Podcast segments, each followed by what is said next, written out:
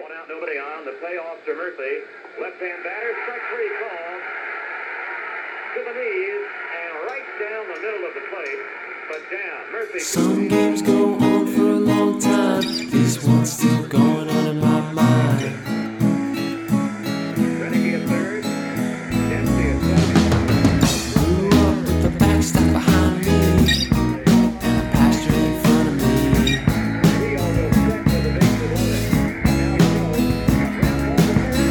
You take center, I'll go take right.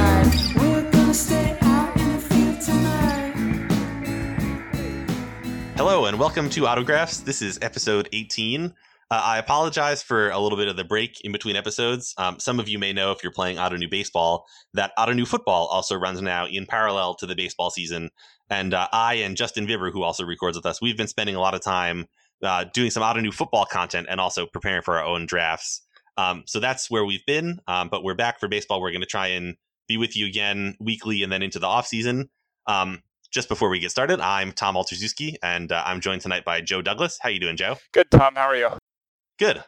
So the topic we wanted to talk about today, we just passed the Auto New trade deadline. We wanted to talk a little bit about some strategies kind of for this last month or so in the season. We're a little over a month from the end of the season now, and depending if your team has been a championship contender to this point or if you're kind of been rebuilding over the year, there are some strategies that start to come into play towards the end of the season. So we wanted to just run down some of those and talk about kind of how we prefer to play and what some of we think the most efficient strategies are. Can we have a quick memoriam for the trade deadline?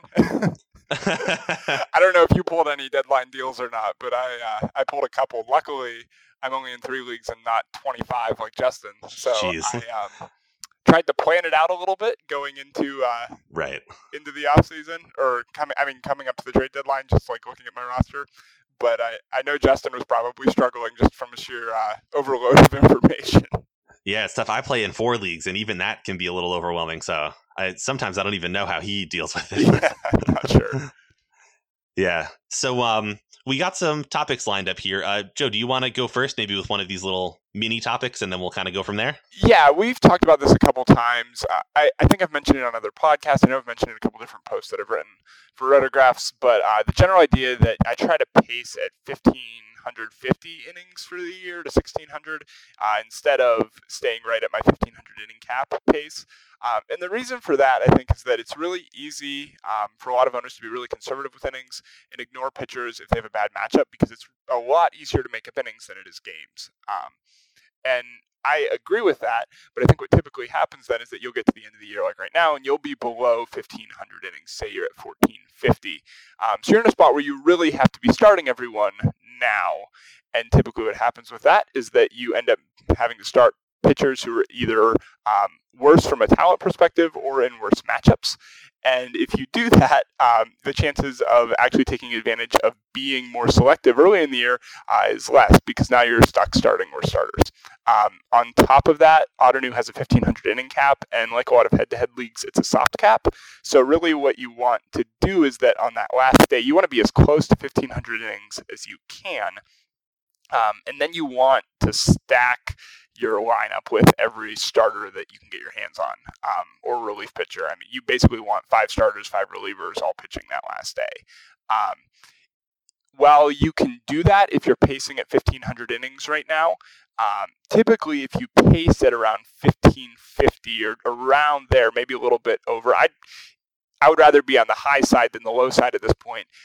It gives you about a week to a week and a half to be able to go through your lineups and say, okay, I don't need this pitcher next year. I can cut him and pick up random starter A, who I'm going to plug into my lineup, and really stack the deck so that you have 5 starters that last day and can actually take advantage. Yeah, I really like that idea, too, of pacing yourself a little higher early in the year, because I do feel like it's also very easy to, if you end up like at 1,600 innings projected, it's very easy to, slack off for a couple weeks and let yourself get back down. But I also like the idea that I kind of feel like earlier in the season and kind of in midseason, you're probably going to have the most amount of talent on your team, because every team suffers from some injuries. And I think what can be really dangerous is if you try to be conservative early and then suddenly you have a couple injuries to guys, Now, late, you get in that situation you described where you kind of just have to start everybody, like all hands on deck. I would much rather, if I have a guy who's a good but not elite pitcher, I'd rather start some of those guys early on and not try to get too cute. Because if one of them gets injured, it's a lot more dangerous to be having to start crappy guys now than to just have taken like the medium good start back then. Yeah, I agree. And I think that it kind of goes back to the idea that like, if you're looking at your team, it's really easy in April or May to say, this matchup isn't fantastic, so I'm not going to pitch a guy. And I've certainly done that. But what ends up happening then is that you get to June and you're at 1,400 innings, and 1,400 innings in June is fine. That's easier to make up. But if you just say, I'm trying to stay at 1,500 as my target, it's a lot easier to then blow past your caps. And also kind of have a baseline of how selective you actually need to be, instead of just saying, it doesn't matter if I'm at 1,300 innings in the middle of June or beginning of July, because I can just make those innings up. Because what ends up happening then is that you're undoing all the work that you did in being selective by having to start every single pitcher the last half of the year in order to make that up. The other thing that happens, which I don't know if we've ever talked about this, I'm sure Justin or Trey would have thoughts on it. They'll probably mention him after the fact. But the idea that if you're behind on your innings caps now, like let's say you're at 1,400 and you need to make up 100 innings in less than a month, you're going to get stuck with not only needing to start everyone, but needing to roster more starting pitchers. Okay, so now instead of needing 8 starting pitchers, maybe you need 12 or 13. Well, if you're doing that, especially if you're not competitive in the sense that like you're pushing for the number one spot, you are going to have to cut other players on your roster that you might want to keep or that could be helpful for you in meeting your games caps. So it's not just like, I add the starters and I don't lose anything. There's going to be an opportunity cost because now you might miss a game or two at another position if you don't have the offensive depth. Or it could even help your opponent depending on, somebody's chasing you and you have to drop like a nice bench hitter or something. Yeah. You can end up helping them because you forced yourself into this place where you had to pick up so many pitchers. Exactly. So I don't think that's something that's necessarily been discussed. I know that we all tend to want to be conservative and pick good starts, and I agree with that. But I think we probably want to be a little more liberal in choosing those than we currently are. And if I was just thinking, like as you were saying, like it kind of comes down to me the idea between being able to choose to be selective or to be forced into a certain situation. And I think it's nice to be able to choose early on which starts you're going to make. You just don't want to be so choosy that you end up in a situation where at the end of the season, you don't have a choice. Your only choice is to start everybody. Exactly. And if at the beginning of the season, it's a lot easier to either inflate or deflate your innings caps at the beginning of the year. But if you say, I'm targeting that by June 1st, I'm going to be at 1,500 innings or 1,550, you can really help yourself out in the event that, like you said, someone gets injured or whatever else. That's just something I personally like to do.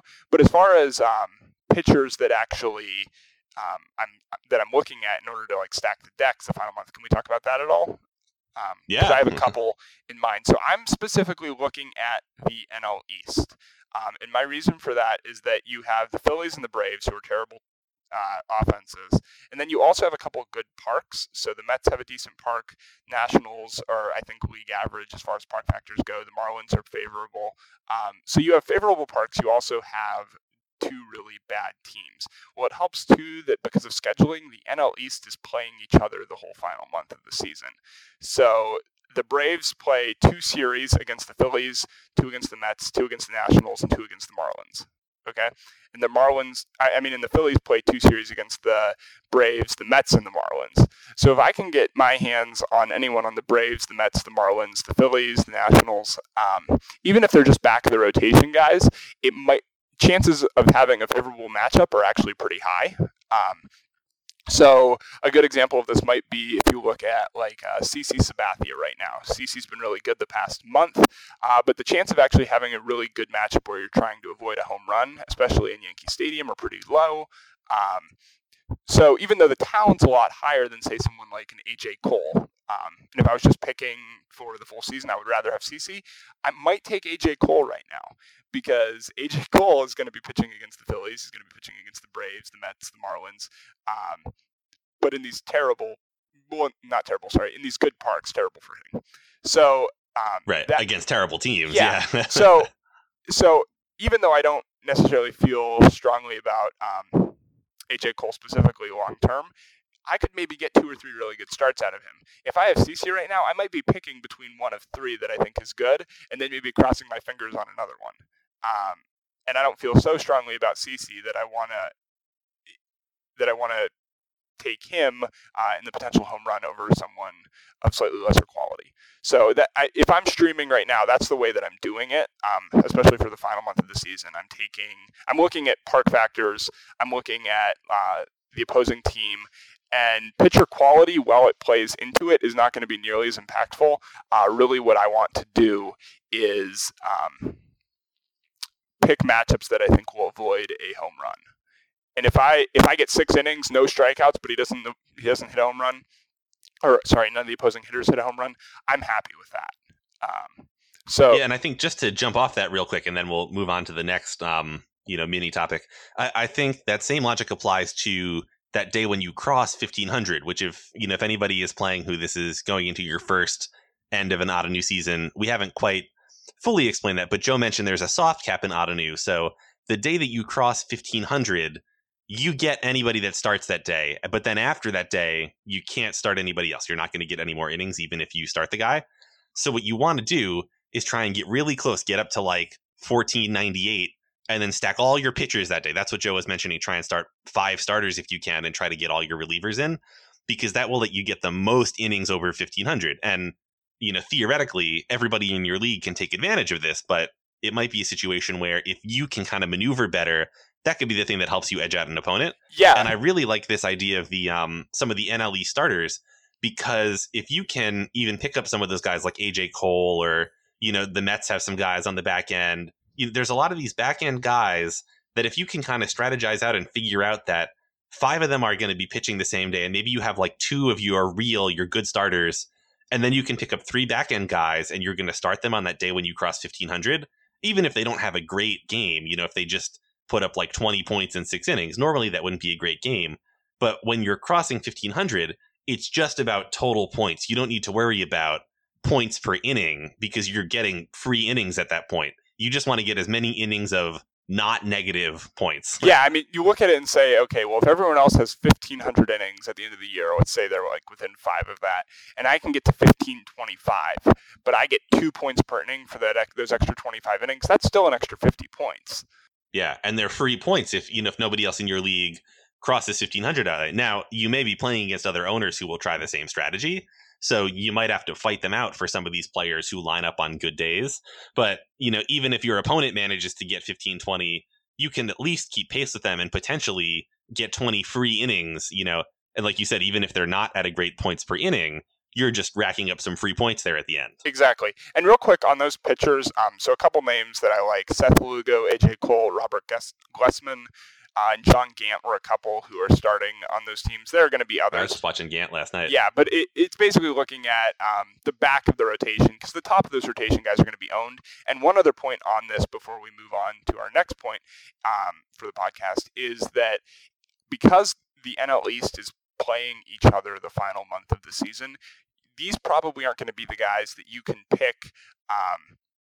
You're not going to be able to pick 2 guys on the same team and be able to just stack your lineup with them. Okay, so you want like a Met, a Philly, a Brave, a Marlin, like kind of one from each of these teams to try and line them up all on the same day. Yeah, so if you wanted like Gsellman and Lugo, you're not going to be able to stack them on the same day because they're going to be on the same team pitching on opposite days. So just something to keep in mind, but I like that division as a potential area to stack innings, especially if you're behind. If you're at 1,450 right now, go all NL East because there's a lot of games against bad teams and they're all playing each other and there's good parks. And they can at least help you get to the inning cap as well. So. Yeah. All right. Well, let's kind of move to the next, which is, the flip side of this. We have talked a lot on various podcasts about the idea of stacking your lineup early on. People have asked us questions about how conservative should I be about, not starting a hitter in a bad lineup? Should I leave an empty spot? For the most part, we've said that kind of early and through the midseason, you should start someone almost every day, because you don't want to get to that same point in the end of the season where not only are you down a couple of games at a position, but it's much harder to make up batting games than it is to make up innings. So you might not just be in a place where you have to start everyone, but you might just not be able to make them up, period. The good news in that case is if you followed that advice, you're probably a little bit ahead on a lot of your on your games limits. You know, you can get 162 games at any position. Maybe you're at 170, you know, at outfield, or not at outfield where you get more, at middle infield or shortstop or third base. So I do think now is kind of the time where you can be a little more conservative there and start to really kind of target that last day. You know, what I almost don't want to get in this situation is where I've been at 170 the whole time, and then I get down towards the end of the season and I have a whole week left, and I have, you know, Troy Tulowitzki or someone on my bench who's a great hitter, and I can't start them like in the last week of the season.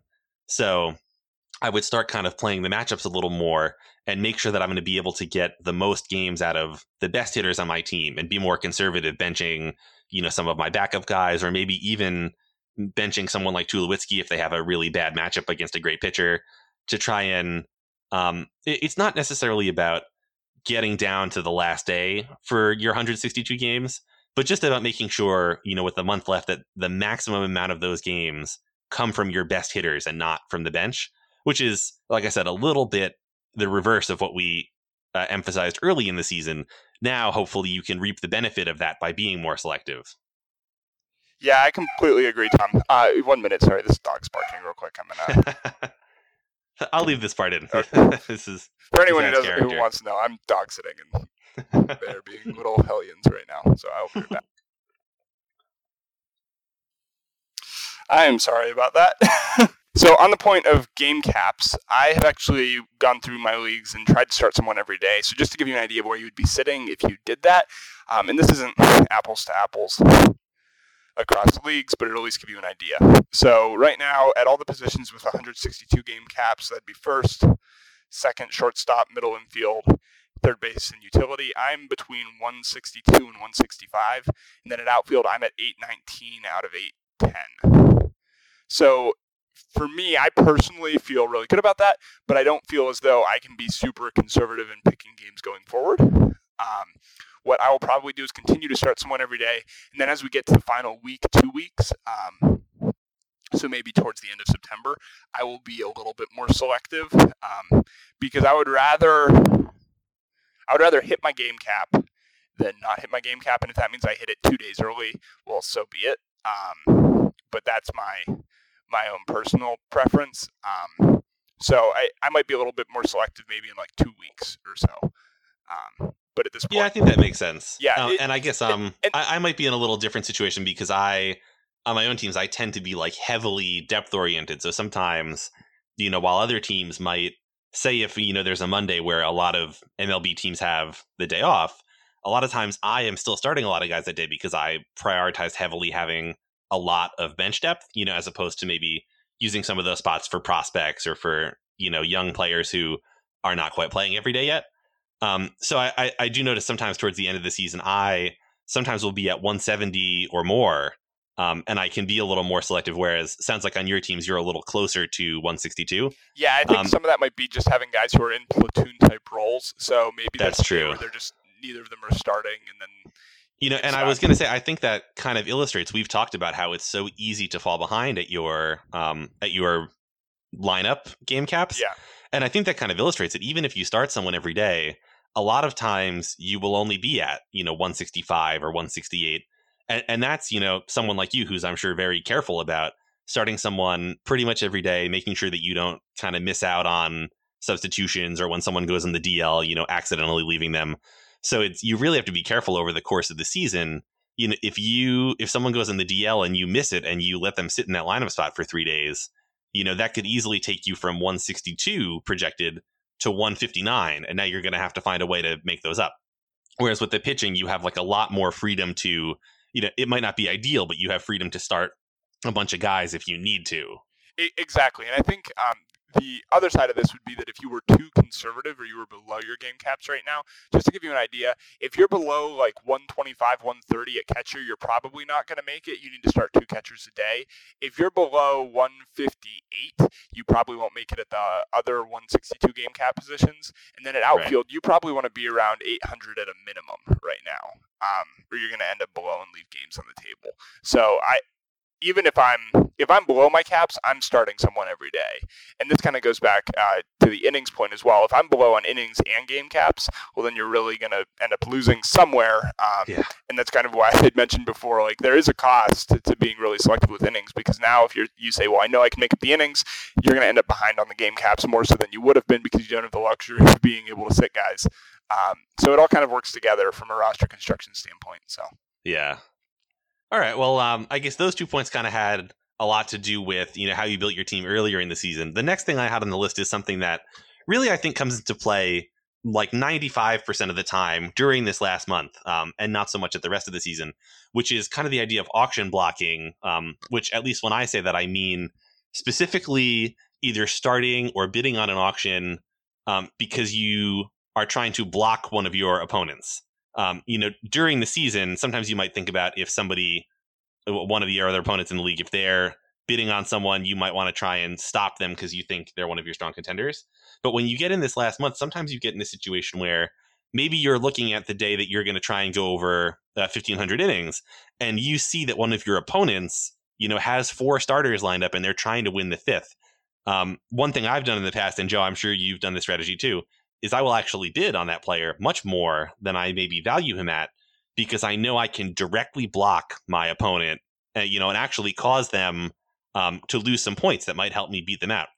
And usually I wouldn't recommend this during the, you know, the main part of the season, during midseason and early, just because you don't really have enough budget space usually to throw it around like that.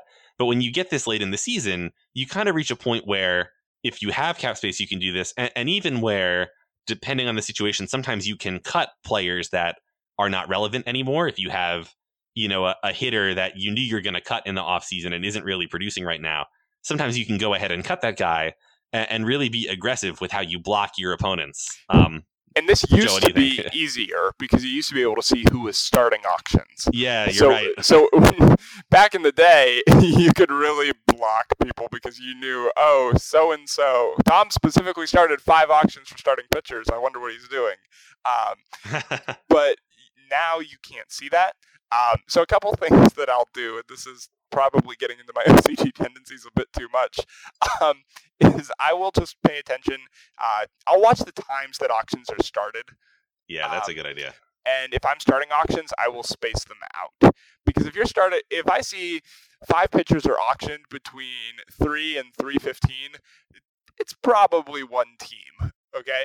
But so that to me would just like send up a red flag, like, hey, you know what, just watch, someone might be trying to go over their caps. And actually, to jump on that just real quick, and then I'll let you go on, I think that's actually a pretty smart strategy to spread them out too, just because if you're locked in like a tight championship battle, you might end up with something where someone's trying to block you, and maybe you bid high on a guy and you win him, but at a high salary, and now you need to go change your bids on other guys. It's good to kind of spread those guys out, just because you don't want to end up in a situation where you get stuck or where you need to change your bid and you don't have time. Of course, the downside is when you spread them out, you might give your opponent time to change their bids too. So sometimes there's like a little gamesmanship between when you spread them out and when you might actually want to put a couple guys really quick and force your opponents to make a move, which I know I've done in the past, like put a bunch of guys up almost hoping that my opponent might win the earlier one and I could get the later one. There's like some gamesmanship with that. Yeah, it's definitely kind of like educate strategy. So it's not something that if you listen to this and think, wow, that's really complicated, it's not something I would put too much thought into. Personally, I just look at it and say, like, that's just something I notice, that if there are a lot of auctions clustered together, it might be one team. Because you can't see the teams, though, what I typically do is just look and see. I check schedules for teams a lot. So like the NL East thing. Check the schedules for the teams, see who the probable starters are, and maybe plan out a week, because you'll be able to see who the probable starters are a couple days in advance and say, you know what, there are these 5 guys or 10 guys going on 2 days back to back. So I'm just going to start an auction for all of them and see who I get. Okay, and maybe you end up with 3 guys on each day. Either way, that's fine. Because it's just the idea that you can get close to the 1,500 inning cap or go over it in some capacity is going to be much better than not going over at all. So I would, you don't want to get so hung up on having five, like absolutely having five starters. Sometimes you get stuck with three because of the auction bids and everything else. Right, and just, you might need to kind of pick your best option at that point. Yeah, but it's just something I would try to do. I think one of the ways the auction blocking maybe comes up a little bit more, though, might be in the waiver claims. At the end of the year, there are a lot of guys who are cut because they won't be kept, and you can maybe pick guys back up. So, for example, we recently had, in Brinksmanship, the league that I'm in with Justin and Trey, you had Giancarlo Stanton be cut. You had Justin Upton be cut throughout a couple times during the year. You had Garrett Cole be cut recently. So there were a lot of, Cody Allen, I think, got cut. He was at $18. These are all players who either are injured. In Cole's case right now, he was at 35. He wasn't going to be kept at that salary. So his owner cut him. And as that owner, he knew that someone was going to pick him up at 18 if he was cut. So he ended up going for 26, which is still, it's not a terrible salary, you know, but at 28 next year, not going to be a great bargain either. If I had a guy like that and I wasn't competing, I might consider cutting a player like that who I thought was overpriced. And this is kind of getting into a different category, but I only mention that because there are a lot of September pop-up guys. And if you're rebuilding, you really want to be in on those players. But if you're competing, it is the way to add talent that maybe other players wouldn't, or other teams wouldn't be interested in. So if I have cap space right now and someone cut a $40 Chris Archer or whatever because they didn't think they would keep them at 40, if I have the room to be able to cut an $18 reliever who I don't think I'm going to need because I have other relief pitcher depth, I would be claiming, like if I had an $18 Wade Davis, for example, I'd be claiming Archer, cutting Davis, and throwing Archer in for those extra innings, especially if I needed innings, something along those lines, and give you a general idea of the scenario I'm talking about. But in doing that, it's an easy way to pick up talent if you have cap space and kind of buy the talent that you wouldn't otherwise be able to trade for at this point since we're past the deadline. Yeah, and that kind of dovetails with the last point that I had on my list, which was this idea of if you're a rebuilding team, maybe cutting some of that dead weight. And if you're a competing team, just like you mentioned, maybe being more aggressive on somebody that you know you're not going to keep, but it's a little bit the same way as you might trade for a rental player. In this case, you're not really trading talent for them. You might be trading whoever you cut, but you're kind of exercising your financial edge, if you have one, to acquire those guys as a rental, you know, knowing that you can just use them for the last month. And, you know, essentially it does work out like a trade, kind of in what you mentioned. If you have, you know, Wade Davis or someone like that at $20, you're effectively trading them out to the waiver wire for the advantage of taking on a player who is only helpful to you in that championship run. And I think you can almost be aggressive with that same strategy, you know, with not just the auction blocking, but with that idea of maybe bidding more on players towards the end of the season that are going to help you going over 1,500 innings. You know, I know there's plenty of cases where a pitcher that maybe during the regular season, I would have only bought him for $2. But if I know that I have four pitchers lined up and he could be the fifth one, I might bid, you know, $10 or even $20 on that guy if I think my opponent's going to be in on him, just to get that edge right at the end of the season. And the same thing applies where I know I'm just going to cut someone I was going to cut anyway, so I can kind of end up cutting him early to gain that financial edge on the auction I was going for, or like you said, for one of those top players that gets cut from a non-contending team. Yeah, and I think, so one of the things, and Justin might yell at me for this, so I really have to be careful since it's going to go against his robot ways. But I am more willing to bid more than I think a player might be worth at the end of the year as well. I totally agree. Especially if I'm rebuilding. And maybe it's not, maybe bidding more than the player's worth is poor phrasing. I think you just want to be more aggressive on players as they pop up. Okay. So for example, Nick Franklin is a guy that I've picked up in a couple different leagues. It might end up being nothing, but I want to see how he does over the final month of the season, because if he ends up producing how he's producing now, or has been producing for the past few month or so, I would rather have him at $3 than I would some guy I'm going to cut for sure. So maybe I think he's worth $3 right now, and I'm willing to go to $5 or whatever, because worst case scenario, I cut Franklin, and like I was planning to at the beginning of the year anyways, because I didn't think he was rosterable. But if he breaks out and keeps performing at this extremely high level where he's worth way more than $5, I might have bought in at a price that I originally didn't think was worthwhile, but now ends up looking pretty nice. And at the very least, maybe you don't buy that he's going to be viable at whatever price you have him next year. Maybe someone else does and you can trade him. So you may have bought at the very least a trade asset. Yeah. And worst case scenario, and this is assuming too, a lot of rebuilding teams have players that they can cut. So if you have 10 prospects, you don't need 10. There are going to be guys that you own who are in the minor leagues. For example, let's say Dom Smith. Okay, if I have Dom Smith for $1, I can have Franklin at $5. I want Franklin. Yeah, I agree. Because first base prospects the bar is so high. There are plenty of different reasons. I can come up with a bunch of different players who I would probably cut for Franklin. And I'm just using him as an acolyte for a larger example here.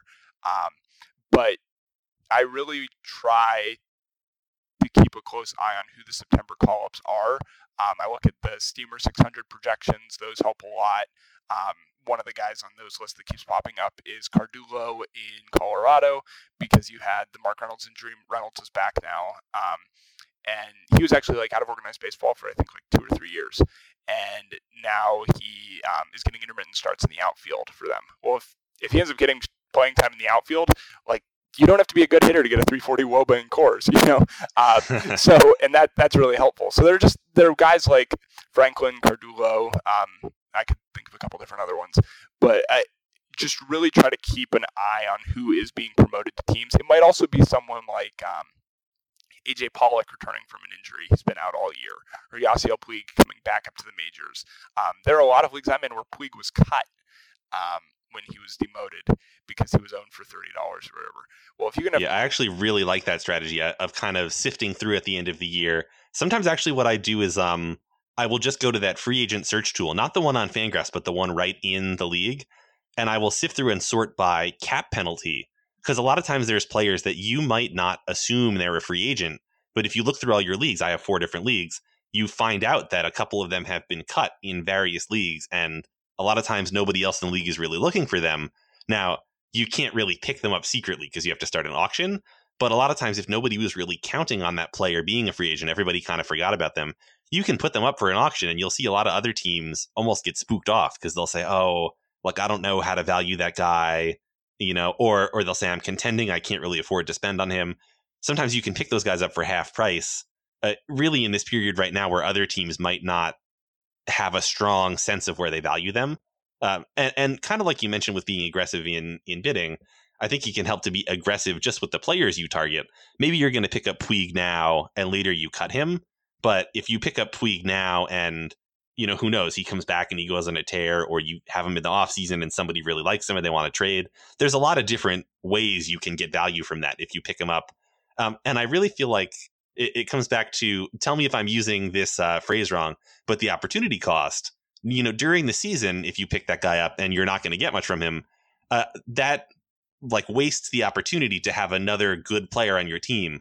Right now, with only a month left, whether you're contending or whether you're rebuilding, you have much less opportunity, to get value from players in the last month. So you can make a move that's kind of targeted for the offseason without really doing much harm to your team in season. Yeah, and it doesn't mean that if you cut Puig at 30 that you made a bad move, because you're going to be getting $30 back in cap space, and that's really useful for the other team as well. So I wouldn't say – I tend to be very aggressive with cuts. So I don't think that if you did cut a guy like that, you made a bad move. But I do think that there are a lot of benefits to, especially watching The Wire. And just to give an example of this, this was as of last Friday, but at that point there were 27 players who had already been promoted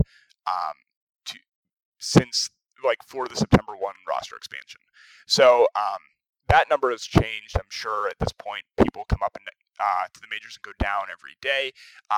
But the other thing that's worth mentioning with this is that just the sheer quantity of players that are coming up right now, you can probably get a guy that you like because chances are every team is going to have players that they like at this point. Okay, because there's so many players coming up. So if it was me, I would look and say, you know what, these are the 3 to 5 guys that I am really targeting out of this crop of 30 who have come up. Okay, So maybe that's Puig in your league. Maybe that's Pollock if he was a free agent. Maybe that's a guy like Franklin. Maybe it's a guy like Cardullo. It might be someone like Raymel Tapia. You know, so there's so many different options that I think a lot of times you can get the guys that you want specifically because everyone's kind of targeting their guys right now. That said, I would still bid. I would still be aggressive. So if I'm fine with my innings right now and I'm rebuilding, I don't really care if I top the 1,500 inning cap.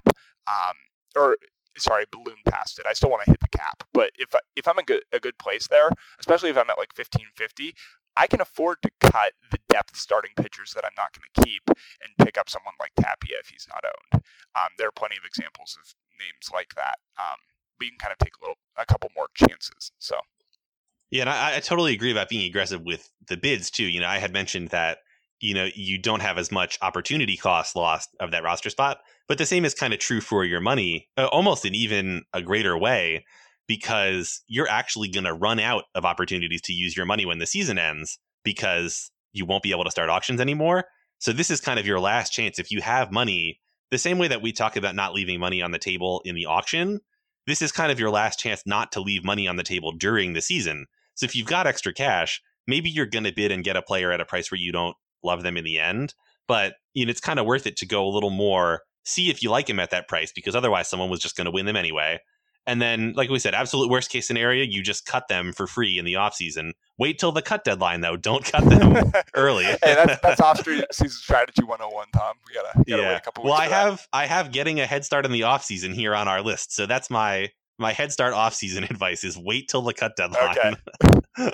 Yeah, I think you and Justin beat a dead horse with that one. All right. Any other topics you wanted to cover tonight?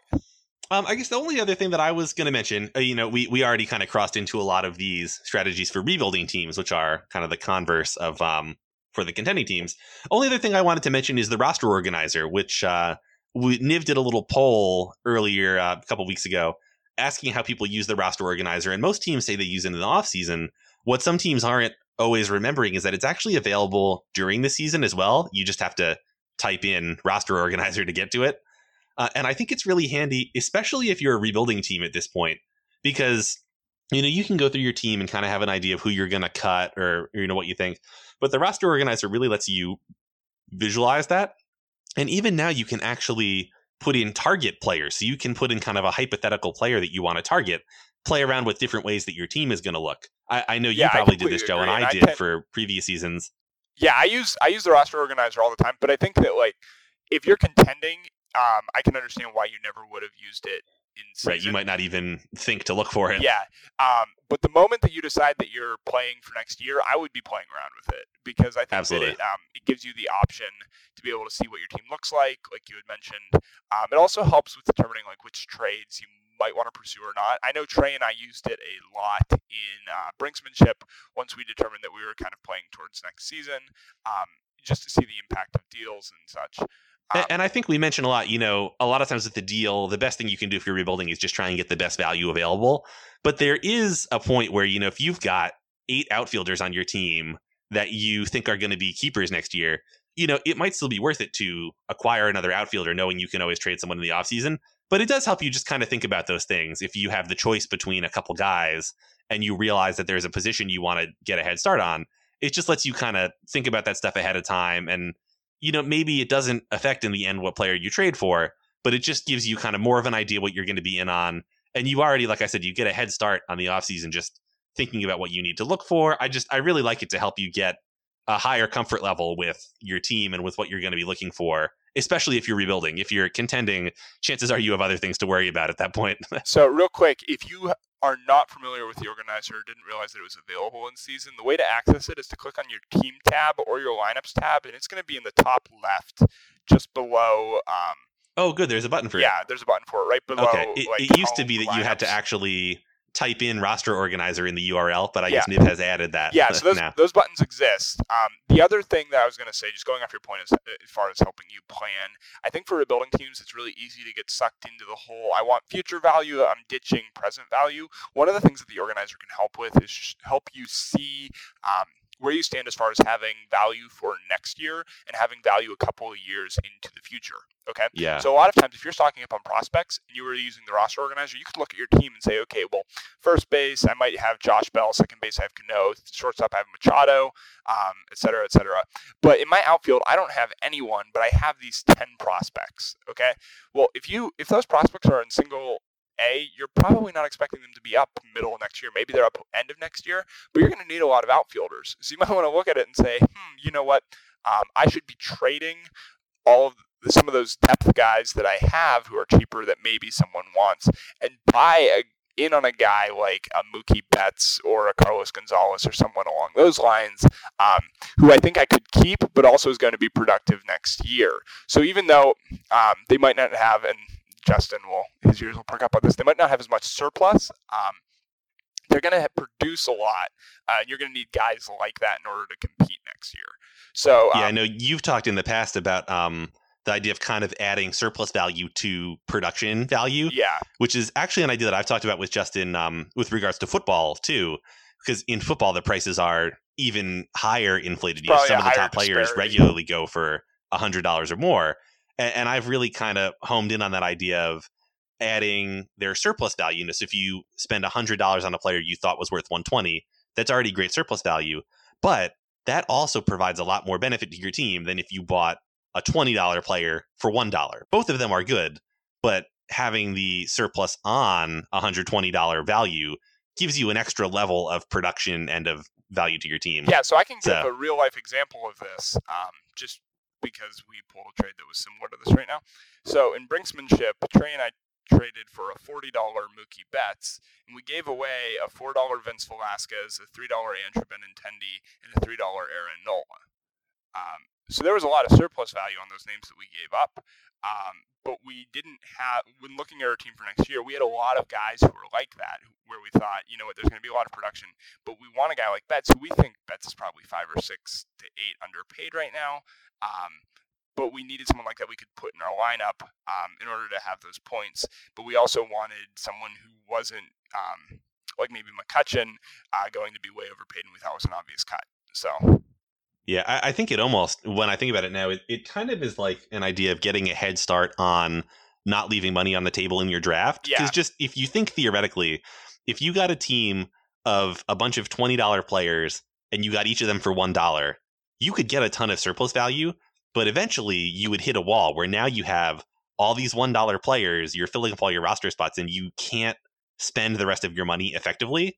You know, so at some point you do need to own some of those guys who maybe are a higher salaried player. Of course you want to own them at a lower price than the value you have on them, but maybe you might be willing to take a little cut where instead of getting, you know, a $15 surplus, you have a guy that's a $10 or $5 surplus, but he's also helping you take advantage of some of your money and not just try and build this super, you know, discount team where you have great surplus value, but not a lot of production value. Yeah. So I think this is going to be something that we debate in the offseason a lot. I'm sure Justin will have a lot of thoughts on this topic. And I've talked to Justin some about it, but I think for me, it boils down to the question of, and this is maybe just an off-season teaser, I guess, but would you rather have a $40 player with 5 surplus or a $10 player with 10 surplus? You know, like right. Where like, and I think there's arguments for both, which of course we're going to have those arguments. I think there are two, but I think what it boils down to is that if you have equal surplus, okay, you definitely want the guy who's producing more. Okay, so if that's the case, then what's going to happen is that there is an amount of trade-off where you're willing to accept less surplus in order to take a higher production player instead of a higher surplus at a lower production. And I don't know what the dividing line is on that, but I think that it definitely skews towards higher production, less surplus instead of lower production, high surplus. Now, you might have your players like Corey Seager, who you have for $20 and is worth $40. Okay, well, that's 40 production. That's not the guy that we're trading. It might be your $1 Adam Duvall, who is maybe worth 10, you know, or something like that. But I think that's just something to be aware of. That's definitely going to come up in the offseason just based off the discussions that we've had so far.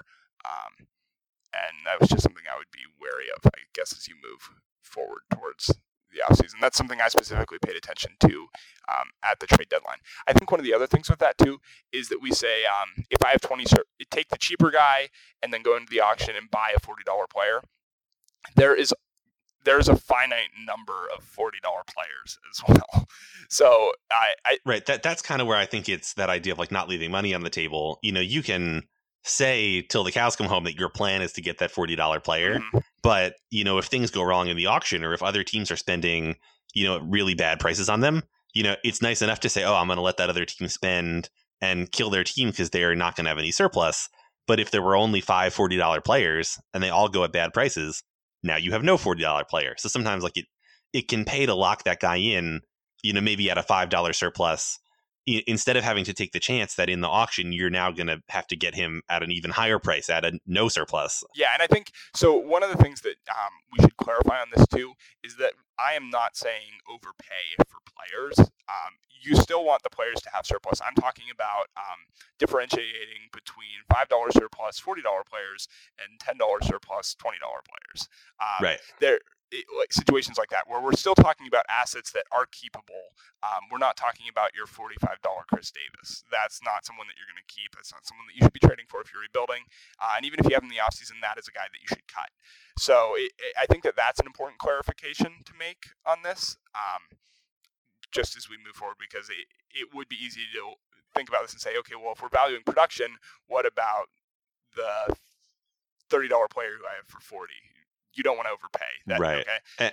And I think that's actually where it might come back to. If you are a contending team, maybe you do pay $40 to get that player just to get him for the last month, that rental idea. Yeah. But if you're picking up someone to own, you know, that's a different story. Yeah, exactly. So is there anything else we wanted to touch on tonight, or we started? I think that's kind of all the topics I had. Okay. I don't have anything else. So. What's that? I don't have anything else. I think we're in good shape. So.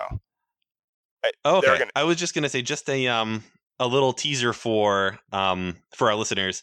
Trey had a really cool idea that going forward we might try out where we move towards a little more player specific content.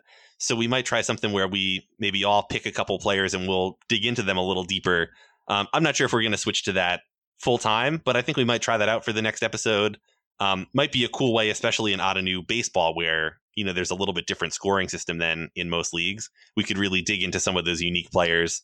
So I think we'll try that out. If everybody likes it, maybe we'll stick with it.